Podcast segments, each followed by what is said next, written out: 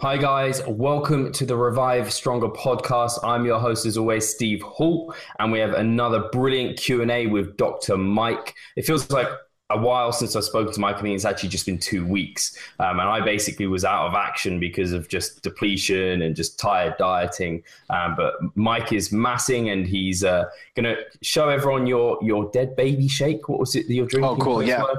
So you know, always doing the most advanced science. The pink is a mixture of the flesh and blood of. Now I said dead babies, but really they're best blended alive. You know, you don't want frozen babies. That would be just absolutely not state of the art. So it's great because, you know, we're really all of the uh, macros and shit aside, it's the life force that we really want. Who's got more of it than babies? I submit that's nobody. So, in order to steal a life force of other human beings whose potential lives have been, you know, basically taken into form something greater. Uh, yeah, that's that's what I'm doing here, and it, it, it, pays off. I feel I get their nightmares sometimes. I see the lives they could have had, but that doesn't bother me. I wake up, shake it off, go back to sleep. And I mean, well, babies are growing massively, so they have all that hormones like are setting you up. Forget about it, right? Totally. So um, hopefully everyone realizes that was an absolute joke. I really want to make that very clear because we don't want any lawsuits coming in. You know what? Mike here's the thing: if, if you don't think that's a, if you don't you can't tell that that's a joke, you need to book something with your psychologist where you sit down and you just say. I this can't figure the world out anymore. And they're like, what happened? And you're like, I think people are drinking babies for real. And they're like, oh, and you start writing shit down in a notebook. Like, Oh dear! Oh, they're going to start a uh, grinder. Going to sell sell a uh, baby blend. That's great. It is powdered, but it's not the same. But it still has some of the life force that we're looking for. Awesome. Well, we're getting to the questions now, guys. Um, after that uh, nice discussion, and the first one I have for Mike is from Morton Morty, who's uh, asking, "What's the worst cases of overreaching you've ever experienced?" Um, and how did you deal with that in terms of your training, nutrition, and recovery? Also, me personally. I guess so, yeah. Or, I mean, if you've seen anyone else do something ridiculous. So, I guess I got a couple of examples. The worst ever is a form of local overreaching that I got separately on two different occasions in my pectoralis major and in my triceps. These, for me, tend to be likely very predominantly fast twitch muscles. They have all the indicators that they're very fast twitch. They were always very gifted muscles for me. They grew incredibly fast. They don't get really much of a response from very high reps, but from low reps, they just grow like crazy. What I did a long, long time ago, literally in college, which must have been, you know, in over 10 years ago, I um, did something to the, my pecs and my triceps. I know what I did to my triceps. I did. I overstimulated the long head with too many uh, rows and pull downs and pull ups. Actually, interestingly enough. Mm. And um, for chest, I'm not quite sure what I did because it was I was kind of I was tracking variables at the time, but I changed a couple of things at the same time. I think case in point is that I did too much and I didn't recover, and I had to recover sequentially for several weeks. What ended up happening was uh, still as yet undiagnosed sport injury, where my muscles will, if I train them hard for three weeks on end, on like week three, they will basically uh, knot up or something and just pull. And during like you know very peak efforts, and when they pull, it rips something because it hurts for a couple of days after. Now, the thing is, it's not a major muscle tear because it literally heals in three or four days. Mm-hmm. Maybe it's scar tissue related or something, but I have to manage fatigue for those muscles extra carefully, and they have very low MRVs um, because I think just overtrained them uh, to the point where it was a local overtraining and it was really, really bad during the time that they became overtrained before the pulling started happening, both muscles experienced a high degree of what are called benign fasciculations. That's when you flex your muscle and it just goes like that after you flex it. You're like, what the fuck? I turned that thing off. so there's some really weird shit happening with a decoupling of excitation and contraction.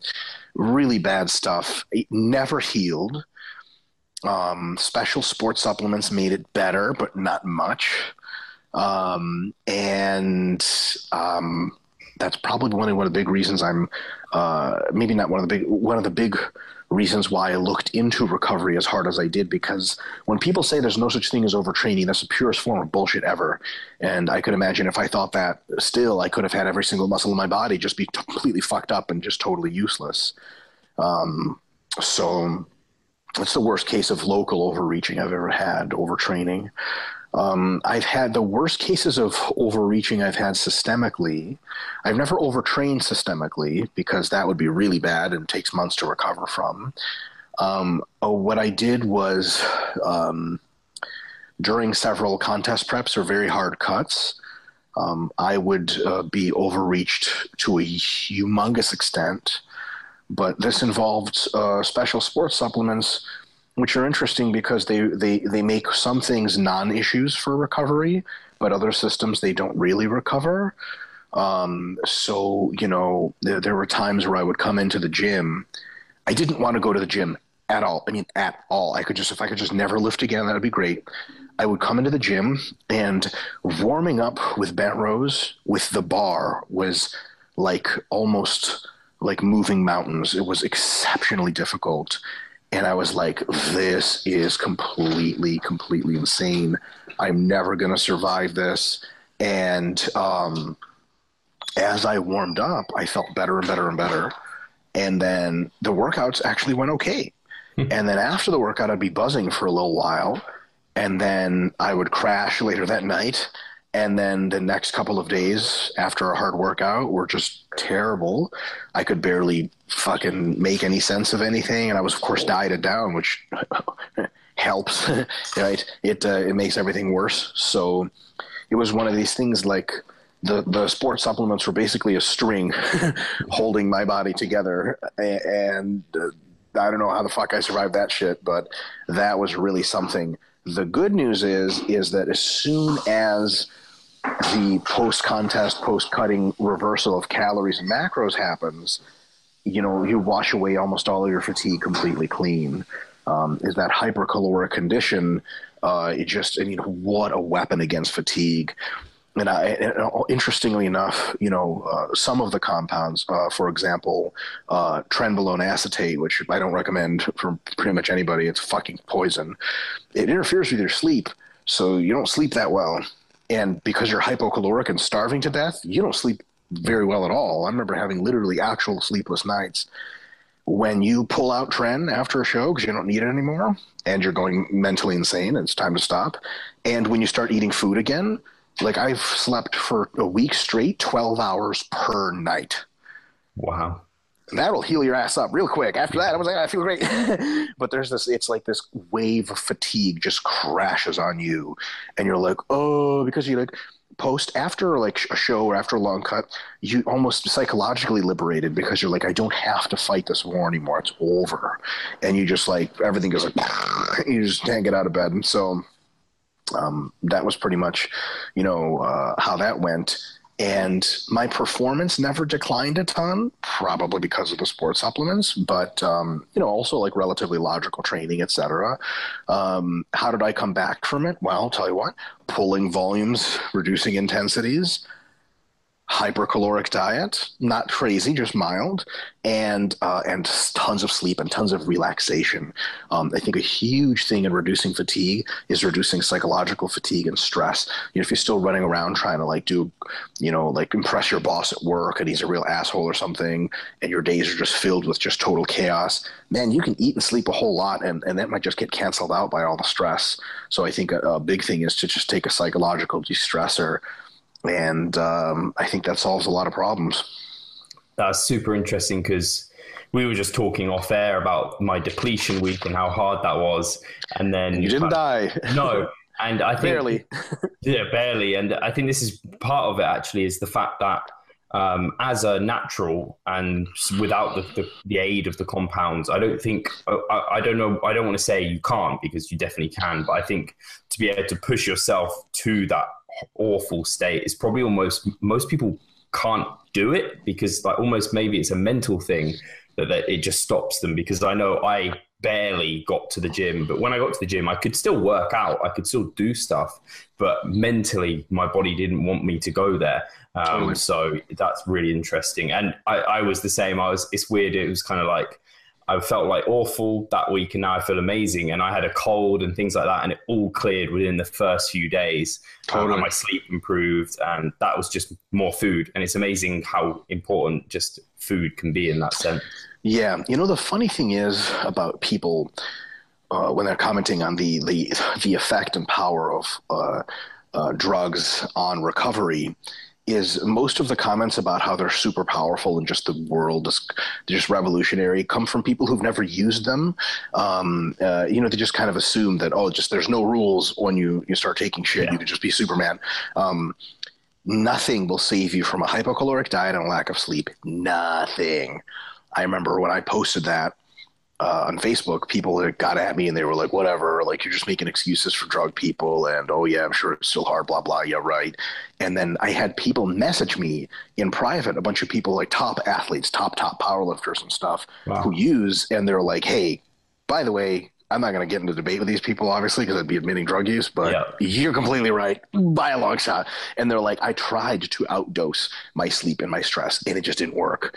So it's like, you know, you see guys pre contest at the IFBB, you know, Mr. Olympia, you know, you see them in the, uh, the athlete meeting room, you know, the athlete press conference. Oh, yeah. They're on the most gear anyone's ever taken in the whole world they don't look right. They're not like jumping up and down. Like some of the guys, it's funny because they'll try to get him to talk shit. Like, "Hey, Dennis James, what do you think about Phil Heath?" And he just be like, "Yeah, and I think, uh, I think gonna, you know, we'll see what happens." And it's like, "Oh wow, these guys are still fucked up." So uh, it's one of those things like it, it puts stuff into perspective when you actually super diet it hard and and and and, you know naturals have the world to learn from this you know your best weapons are sleep and food um, and a lower um, an, uh, stress management ability because you don't choose always the kind of stressors that are put on top of you, yeah. but you can psychologically choose how you deal with them. Like I just uh, posted about this on Facebook, but really good example is like traffic. You know. Um, London doesn't have any traffic, so you're fine. But uh, so, um, you know, you can um, be pissed at traffic, or you can just relax and enjoy a podcast or some good music. You will get to your destination at exactly the same time, whether or not you choose one or the other. One of them is an educational, a relaxing opportunity, an opportunity to enjoy being alive. The other one is a wholly pointless exercise in the misapplication of mammalian drives. It's like a fucking gerbil yeah. trying to eat plastic. That's what you're doing. You're the evolutionary equivalent of that. Like, don't eat plastic. You can't digest it. It's not good for you. He doesn't fucking know that. It looks like food. Yeah, And just eats it. Then he gets sick. Just the same way when you see humans in traffic, like if aliens that are super advanced come down to Earth and watch humans in traffic, they'll be like, yeah, we're not going to talk to them yet because they're clearly not advanced enough to understand how their emotions are limiting their cognition. So I need I need to clip that segment and play it into my ears every time I get annoyed, like on the tube or anything, like in a queue for some shopping, and just so that I can like calm down. I, I can even see myself getting annoyed in those situations far totally. too easily. We all we all do, and it's always a mistake. Eh, the The trick is I didn't I phrase this on Facebook in a particular way. The trick is not to not get annoyed. The trick is to once you get annoyed, go up up up up up. I know what I'm doing. I'm going to try to ease it up because yeah. like not trying to get annoyed. I mean, that's even more pressure, right? Don't get annoyed. Don't get annoyed. Ah, everyone sucks. so yeah, it's, awesome. it's, I think it's a it's a big factor. Mm-hmm. Cool. And uh, let's go on to the next question, which is from Maurice Simpada, who has asked. Um, he said, "Ask him if he believes there's an intensity of effort threshold for hypertrophy." Um, and what is this? And why you suggest starting mesocycles with maybe four or three reps in reserve rather than in conventional one to two reps in reserve like mad cow or um, i think gbr which is i think Lyle McDonald's generic bulk uh, routine? No. I think those are fine ways to start shit off. Um, here's the thing and this is actually a really interesting point a point that I think um, uh, finds me in agreement with the 3DMJ crowd just by pure arrival at this in different ways. Of course, I would love for them to confirm whether or not they really think this, but they seem like they're supporters of particularly Eric Helms, who I assume speaks for the you know scientific opinion of the 3DMJ crowd. Yeah. Um, Broderick uh, Chavez and I were just talking about this idea a little while back.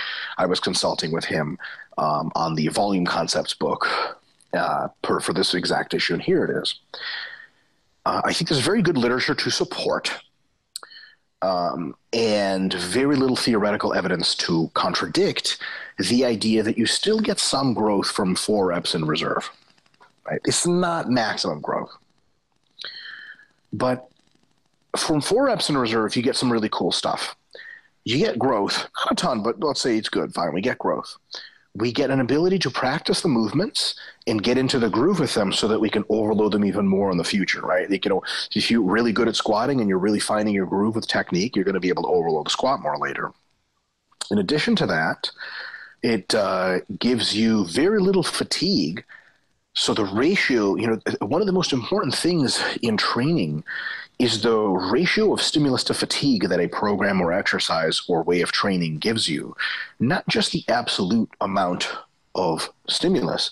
Because look, training to eccentric failure, you know what that is? That's when you can't control the way down anymore. forget the way up, right? So you you hit concentric failure, which means you can't move up anymore. Isometric failure is when you can't hold the bar. Eccentric failure is when the bar just hmm. falls on you and you can't even slow it down. I mean, doing that is by far the best stimulus for hypertrophy but the stimulus to fatigue ratio is unsustainable stimulus to fatigue ratio for four from fail is decent. It's really good.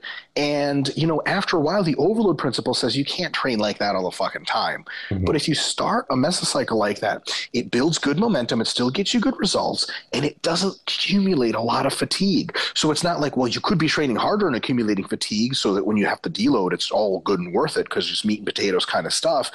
It's almost like I, I would, I would, I would say uh, four from fail, three from fail. It's like an appetizer to a main course course. It it's calories. It tastes good.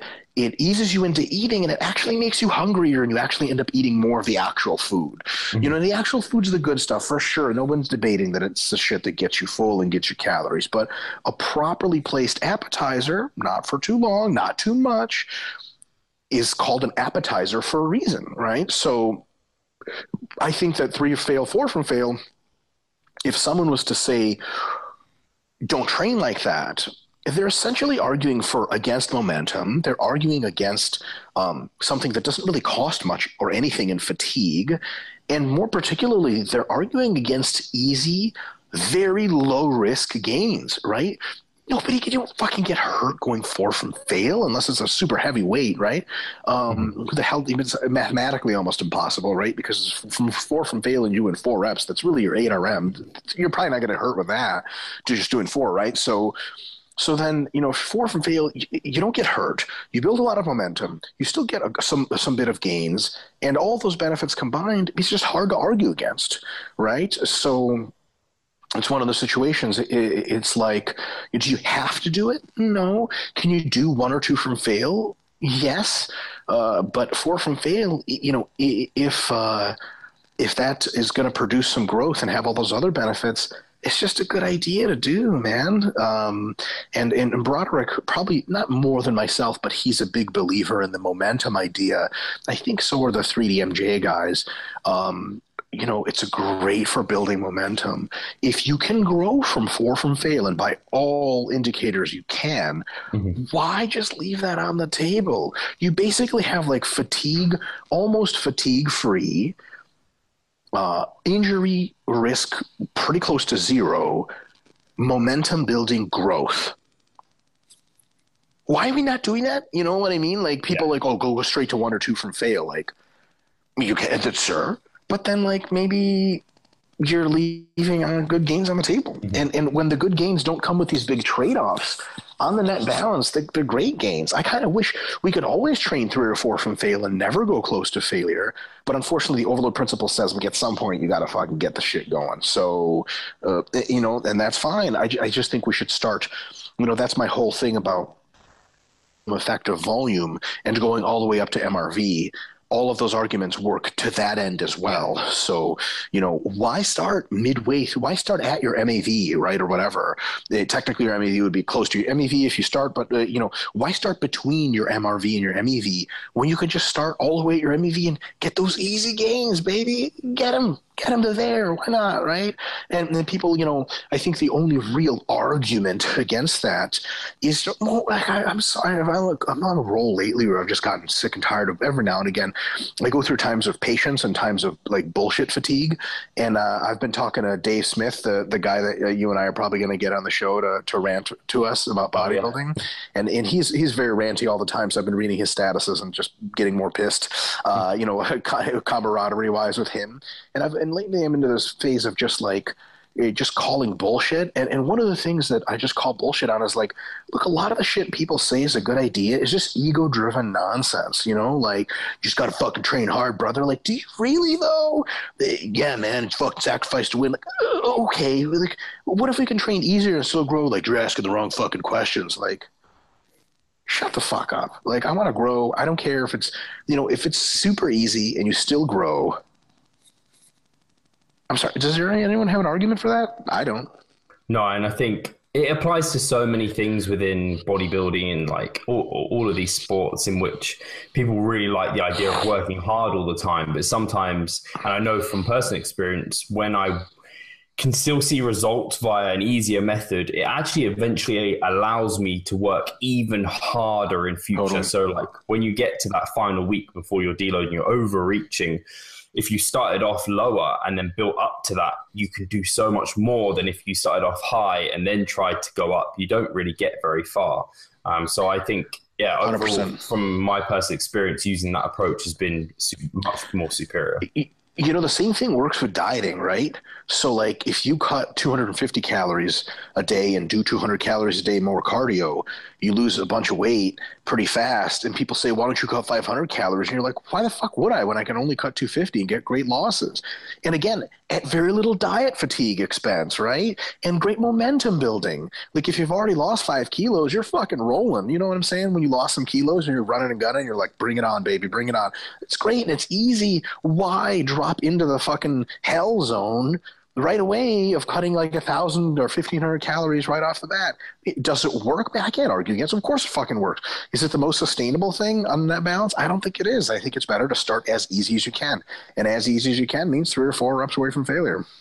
Mm-hmm. No, yeah, brilliant. I think the easiest way to sum up what you said is it builds momentum and works really, really well. So, um, yeah, brilliant answer. And we'll get on to David Beamish's question, who has asked, and I think this is quite interesting um, Does the optimal rep tempo of the eccentric and concentric portions of a lift differ depending on whether the goal is strength or hypertrophy?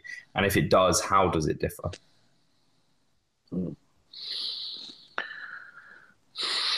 Yes, it does. Um, there's an even much bigger difference with power. So if you bring power into the equation, I mean, there's some very simple, you know, uh, understandings there. If you want to develop concentric power, you want to keep fatigue minimal, you want to keep muscle damage minimum, and you want to keep uh, concentric velocity as high as possible. So weightlifters are a great example of concentric power training and they don't even do the eccentric portion of the lift. I mean, in the squat, they drop down as fast as is safe. you know, they just get down there and get back up as fast as they can. So in, in something like a press, they'll press and then do like a jerk recovery, right? So they'll press normally and they go like that, right? They don't like where I fucking lower the press down super slow. Um, and, and obviously for all the other power lifts that they do, true, true, uh, you know, force times velocity lifts, they don't even have an eccentric component. So their eccentric can count as zero. With strength, um, there is something to say for maximizing the concentric speed. But uh, on the other hand, um, if the loading is heavy enough, that's really kind of irrelevant. The lift actually ends up occurring close to 1RM at pretty slow speeds. So it's by no means clear that you have to execute the concentric as fast as possible. There is there are times and places to do that. It costs more fatigue, but it probably makes you better at using more motor units and coordinating them all together. So especially as you get close to a meet, it's probably a good idea to, to push some weight pretty fast. Like concentric, the eccentric is something that can definitely be commented on. If your eccentric is too slow, with some exceptions, like if you have to do it for injury purposes or something, if your eccentric is too slow, you're just pissing away energy you could be using on the concentric, right? So you're doing sets of three where you could be doing sets of five. And a slow eccentric will hypertrophy you more, um, or at least as much, right? Same amount of hypertrophy. And uh, it will for sure make you good at eccentrics. But remember, in, in powerlifting and strength, nobody gives a shit how good your eccentric is, but it's fucking irrelevant. Mm-hmm. So um, you know, a good squat isn't counted by how slow you went down. It's counted by do you come up. So the yeah. quicker you go down in reasonable, you know, not super bouncy shit that's unsafe, the more energy you have to exert yourself on the way up. For hypertrophy, um, the rep tempo seems uh, largely irrelevant due to self canceling factors uh, up to where you get to about six seconds concentric and eccentric. At that point, um, it seems that uh, you know research has shown that it's not as effective. So unless you're doing some really dumb shit, super slow training, um, anything kind of works. Um, and at that point, it just comes in handy for variation purposes, right? So just a little bit different kind of stimulus, uh, physiologically as well as psychologically. So you know, you take your squats and do four second negatives and one second concentrics. That's pretty cool. Still works for hypertrophy. But if you do one second eccentrics, one second concentrics, it works pretty much just the same for hypertrophy. Because um, when you think about it, it's, it's cool how these things kind of cancel out, right? So on the one hand, if you do slower eccentrics, you get you know a, a lot of eccentric damage, right? But you also can only do so many reps like that because it fatigues you more. Yeah. So you end up doing a little bit lower volume than you otherwise could have. On the other hand, if you do uh, fast eccentrics or you know not um, not intentionally slowed eccentrics, you don't do as much damage per rep, but you get more reps and the concentric phase the rep grows you as well. So you get more of those and uh, higher velocities probably engage more motor units and engage them more probably are a bigger independent stimulus. So if you can bias your sets towards higher velocity concentrics you end up getting more reps and the reps are faster. There's more power produced, which probably results in more growth. If you can slow down the eccentrics, you get the eccentric mediated growth, et cetera. They tend to balance it out to the point where we in research can't tell them apart. Okay. Does that mean they're actually equivalent? Maybe there might be a superior all around rep tempo for hypertrophy, but I'll tell you this. It's to be such a fucking moot point. It's like asking the question of uh, is it better to eat six meals a day or seven meals a day? It's like Jesus Christ! Like I do get questions like that too. I mean, like mm-hmm. I don't even know where to fucking start. I just go read the Renaissance diet. yeah. But uh, so you know, it's one of those things where um, so for strength, yeah, I think if you're spending too much time in the eccentric, um, it's going to cost you a little bit. For power, it's going to cost you everything, um, and for hypertrophy, it's one of the many very good methods. No, that's really interesting because I know uh, for deadlifts, for example, um, a lot of people just kind of almost drop it and not do an eccentric portion, which, like we said, for strength makes complete sense for a powerlifter. Um, but for bodybuilding, I guess I've seen the benefit of being slower, and it means I have to use less weight and I get less reps. But um, the actual fatigue produced, because the weight has to be less, is kind of a benefit there and is safer. And uh, when I'm dieting, I find that to be a benefit. Is there something to be said about that? Absolutely. So I'll tell you this, man. Um, powerlifters in a strength phase, right? Because that's really in a hypertrophy phase, they do similar stuff to bodybuilders. So powerlifters in a strength and peaking phase look at local and systemic fatigue, particularly local fatigue, completely differently than bodybuilders when you do some work in the gym as a bodybuilder and even in the gym you're like oh my god these deadlifts are fucking my back up. Like i'm pumped. I'm, i know i'm going to be sore. That's a good thing. You want that disruption. Powerlifters want to put in as much work and as much force with as little disruption as possible. So to them if they have a, a way to deadlift that after five you know after three sets of deadlifts their back is still relatively fresh um, that's really good. They count that as a win. So when they figure out that they can just drop the barbell pretty much and not have to do the eccentric and they can do more concentric work, that's a win for them because concentric work is why they're there. They're doing as much work as possible. You know, I was training with a, a former student and a friend of mine named Brandon Evans, and um, Brandon was visiting me at my local gym here, and I, he was doing a deadlift workout, and I haven't trained with powerlifters in a little while, and motherfucker took him like 35 minutes to warm up for one fucking dead the first first rep, and he was doing like three sets of two, and I was like, I remember thinking to myself, like, God, that's why I'm not a powerlifter anymore. Fuck that. You know, you know, like I want to get to work. I'm gonna do work. But then I realized like it's all worth it. It's all worth it because three sets of two at a high intensity, successful concentric reps, he does not there for the pump. He's not there to do work. That's not a measure of success. He's there to hit PRs, and he did, and it was great. And I was like, wow, I guess that is like a victory. You know, that's that's why he's here. Uh, for bodybuilders, they view it completely differently. So that's the thing about you know reps and eccentric tempos and stuff like that. Bodybuilders want the disruption. Powerlifters want the least disruption possible, so that they can do the most work and get the most practice lifting heavy weights yeah. and get the most nervous system adaptation. Cool. No, really interesting, and I, I, like the idea of the how it balances each other out eventually. Anyway, so people can kind of find what they they like and use it as a variation tool. I think be safe be yeah. safe. You know, don't don't do read any fucking weird esoteric literature. And it does exist on fast eccentrics. Put 120 percent of your max on there and just do fast on the way down, but still resist. People do shit like that every now and again. It's just like just ridiculously stupid. Ouch! Yeah, don't do that.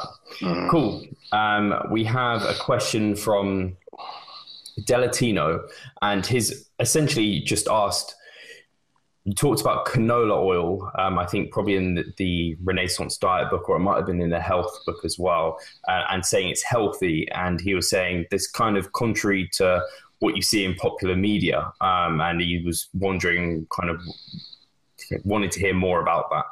Yeah, canola oil is uh, uh, fractioned out of several different sources and it's actually an, an acronym, and um, it's got an industrial processing component, and in every fucking study ever. It's healthy as fuck, and its its profile of monounsaturated fatty acids, which are usually the very healthy ones, is excellent.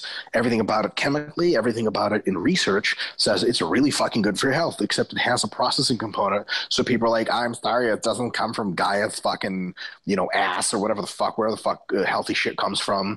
Uh, I believe the goddess of the earth, Gaia, literally shits it out. But you know, I'm not up on that stuff uh, recently. So it's one of these things where you know the controversy is pure, unadulterated bullshit that doesn't survive the fucking light of day for a second. I've had I've hashed out all these conversations so many fucking times. It's like, so what do you think's bad about canola? And they're like, oh, it's processed, and I'm like, hmm? and what about that processing makes it bad? And they're like, it's processed, and you're like, mm what are you drinking? They're like, kombucha. I'm like, that's not processed. They're like, um, and they just don't respond. And you're like, all right, that was fun.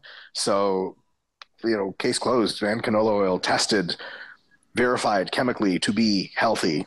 Brilliant. And I think it, it's interesting because I think a lot of people actually like people are all about butter now um, and how that can be like a health food. And in fact, canola oil is much healthier than. Oh, yeah. Not even close.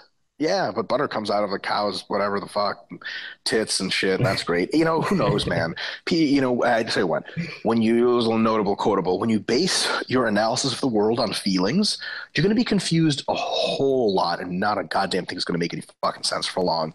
If you base it on reason and logic and understanding of science, shit makes a lot of sense, but doesn't come out as uh, as sexy and shit like that. You know, and be like, oh my god, are you saying some processed foods are good for health? Yes are you saying some natural foods are bad for health? Also, yes. That's an excellent quote. That I, I want to quote that because that's brilliant. Um, no, feel free to pull out the video and just yeah, put it on YouTube. So.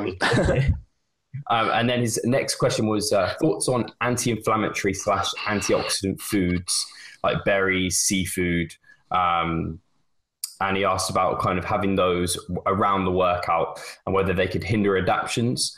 Um, and maybe yeah. Um, the doses have to be high, so you have to be combining quite a bit, or just eating a shitload of antioxidants. But when the doses are high, there has been demonstrated pretty reliably an anti anabolic effect from antioxidants. It is probably based around the signaling mechanisms that occur during and the several hours after training. So I would say that if your post workout shake could be Gatorade and whey protein, but you want to do like, you know, goji berry fucking Nepal juice or some shit like that with 80 trillion antioxidants and um, then uh, I'd opt for the Gatorade, right? Is it a huge concern? Do you have to like not eat fruit for hours after training? No just don't inherently uh, this is here's the quotable from this one do not purposefully try to consume extreme amounts of antioxidants within the training window and six hours after that's my best advice if you don't go out of your way to try to consume a shitload of antioxidants you'll probably be fine um, I wouldn't go out of my way to not consume them. But if you're like, ooh, this new supplement has 10 times the antioxidants, eh, take it at night. You know what I mean? Take it way away from your workout. And even then, you know, if you eat a well balanced diet, antioxidants aren't magic. Um, your body has several uh, endogenous antioxidants that work really, really well. And when you take in a, a lot of antioxidants exogenously, it actually um, slows down endogenous production of antioxidants. Um, and so it ends up being just about the fucking same. So antioxidants are not a fucking cure all. They're not a panacea. If you eat a very well balanced diet, plenty of fruits and vegetables, you don't have to worry about that shit. You just literally don't. Um, and uh, other than that, so don't high dose it at all. and if you if you're gonna, uh, don't do it in the workout window. Cool. Yeah, I remember it was years ago. I I worked for a uh, cycling company, and they had uh, part of their sports supplement line was kind of they're introducing antioxidants as like a recovery mechanism. Oh, and then I kind of looked into it, and I was like, this just makes doesn't make sense. Why would you want to kind of mute the ad- adaptations that you're trying to actually provide? So um, it's funny that it's kind of coming around again after so many years, but I guess all of these things do. Oh my God, they do. Absolutely. So we've got a question from, well, we've got a few questions. We'll see how many we can get through. Um, Roberto Ricardiella has asked, can Mike discuss this uh, stress response adaptation um, kind of uh, concept in depth and how you implement it for overloading. He says semi overloading and recovery sessions specifically. Uh, he said, You've always spoken about them, but kind of never in a detailed discussion on a podcast. And he thinks it would really benefit a lot of people in terms of like, and himself from a programming perspective.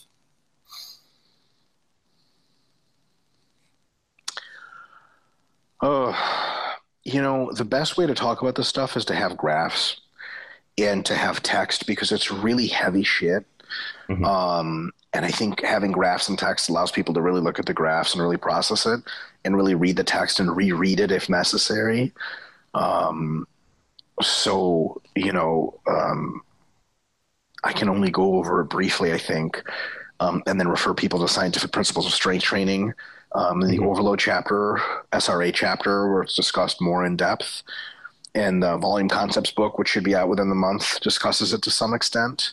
Um, maybe at some point we'll write some much more in-depth stuff about that. Uh, certainly, ev- the eventual "When I Learn Enough" hypertrophy book uh, will definitely discuss that kind of stuff. But that's a long way, long ways. Yeah, I guess teasing myself, man. I'm not ready to write that fucking thing. So, um, you know, generally, you know, there's a stimulus that has to be sufficiently disruptive to uh, in, engage uh, systems that uh, alter the physiology. Um, generally speaking, there is probably fatigue generated from the disruption itself that has to dissipate before you can come in and hit it again and overload. There's probably also a refractory period where, as the musculature and nervous system is itself getting upgraded, it is not optimally functional and again interferes with overload. And more than that, not only does it's just not uh, you know for example if your muscles and nerves are really fucked up after training not only is it that you can't hit overload again it's also that the at the very chemical molecular level those structures may be resistant to further adaptation Um, and I think during overreaching, we push those systems a couple of times downwards, more and more and more levels of fucked up. And as long as we don't push them too low, and that would be overtraining, they rebound higher than they have ever would have. Um, is that a reliable and safe way of chronic training? No, it's probably not, which is why we don't do it all the time. Uh, we only do it on occasion at the end of a mesocycle, etc. So, uh, you know, as far as uh, easier training, it's the kind of training that doesn't disrupt, disrupt structures very much puts a premium on recovery, allows those curves to settle much more than they otherwise would by the next training session. So you can give a big session again.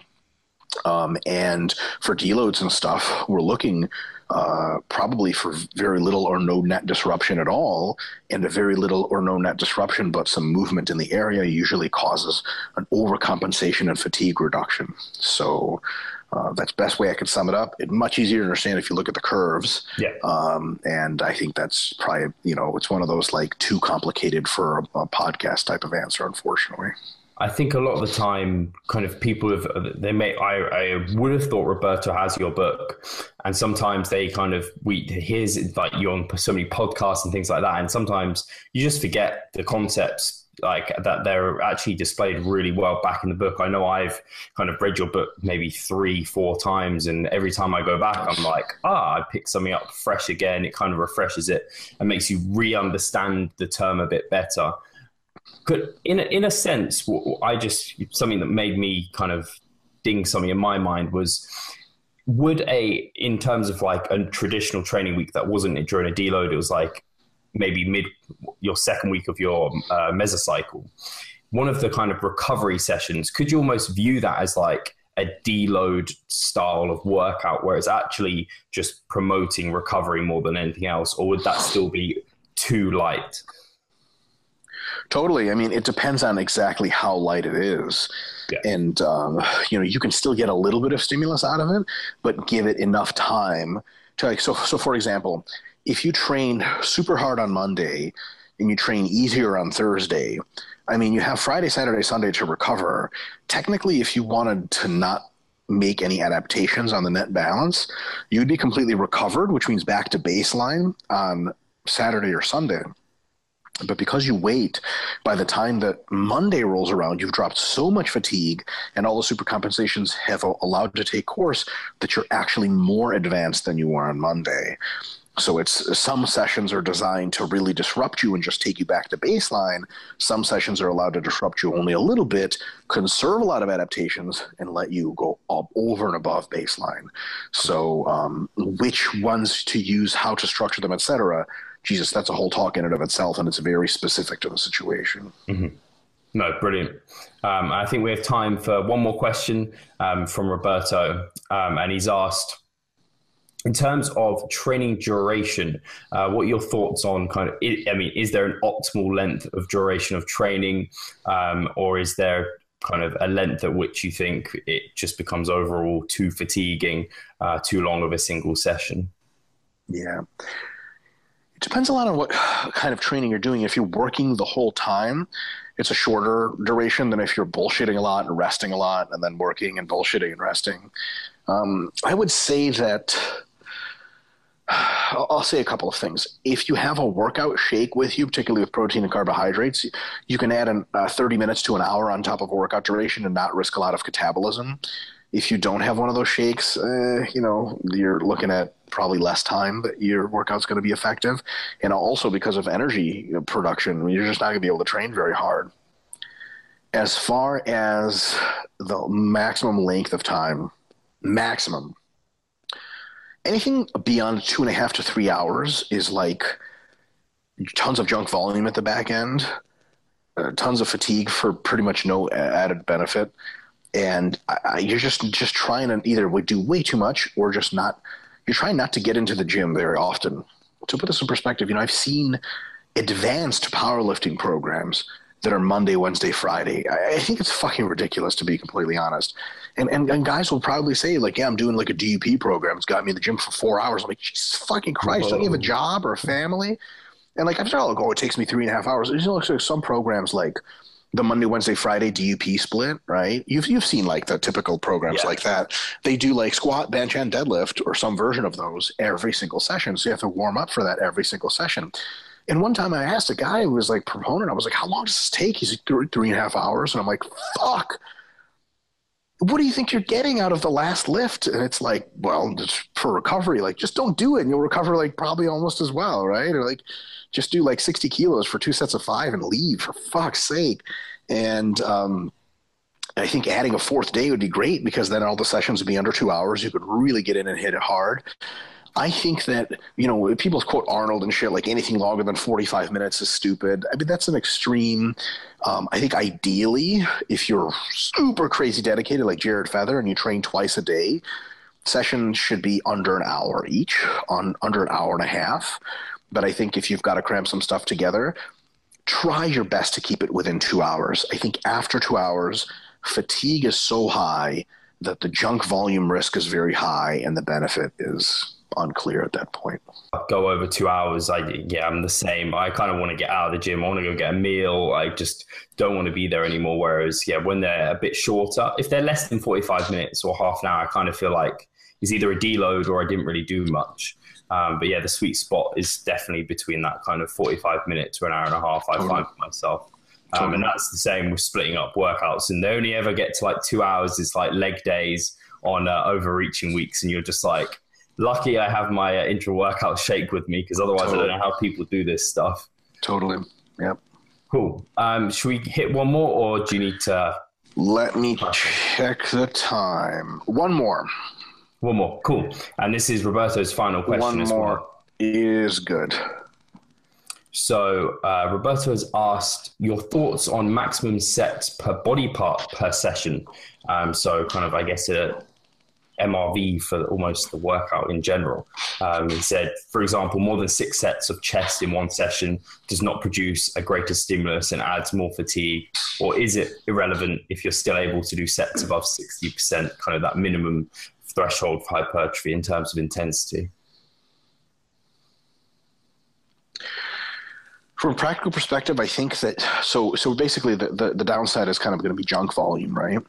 And also there's another downside. It's at what point are you training uh, so many sets per session that in order to get that many sets per session, you have to reduce the number of sessions you have per week to a suboptimal frequency.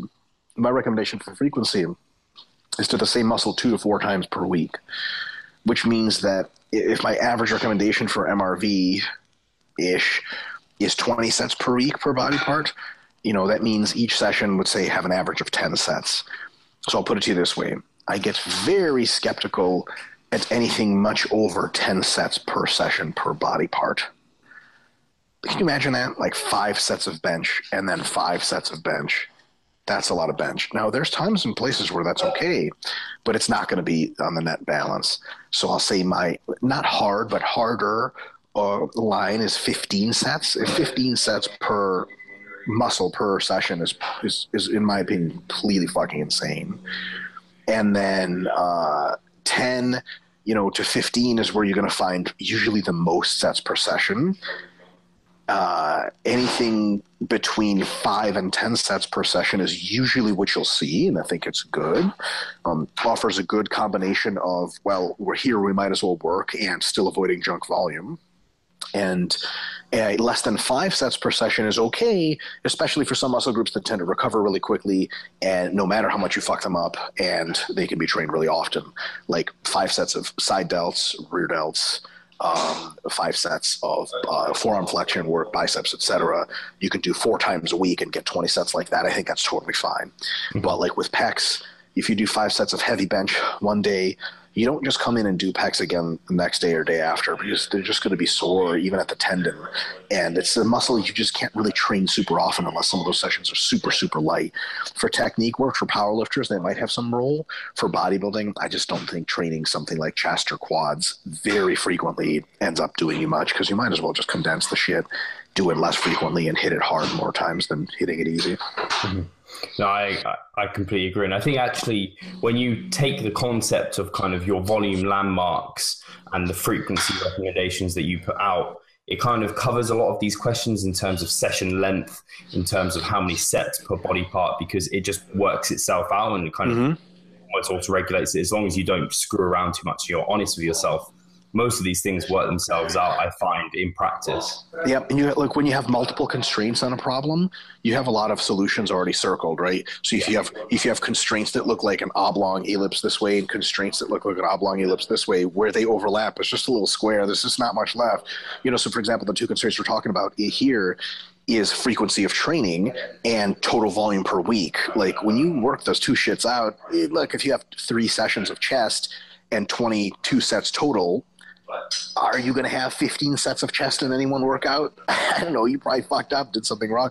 On the on the contrary, are, are you going to have five sets of chest in a workout? Probably not. It's probably going to be more, right? So it's one of those things that tends to work itself out if you if you at the very least prevents crazy extremes. Cool. Perfect. And we'll call it a day there. Um, I want to thank Mike again for coming on and answering all these brilliant questions. Thank you guys for your questions. I want to make sure people are aware kind of RP Plus is growing and doing tremendously. And kind of Mike and James are doing these weekly webinars. Yep. Plug in RP Plus. Um, and I, I, really enjoy them. So you can actually go if if these aren't frequent enough for you, you can head over to RP Plus. They do them every week. They will answer your questions there as well, and there's so much more content um, to in, kind of enjoy. And actually, a plug for the, the London seminars that we did, which were fantastic. Um, all of that content is now available on RP Plus um, Dude, exclusively for you guys. People are raving about that. We've had a ton of RP Plus customers contact us and be like, "Oh my god, the London seminars are amazing." Mike swears too much, but other than that, it's great. Brilliant. I mean, they love them all, all the more in person. So, yeah, keep your eyes peeled for next year, guys, because there's definitely something in the works there. Um, and actually, if you're interested, definitely contact myself or comment below you're interested, uh, because if we can hype it up, then the more likely it's going to happen, the bigger it will be, the better it will be. Um, so, again, thank you to Mike. Thank you to everyone for listening, and we will no doubt catch you soon. Thanks, folks.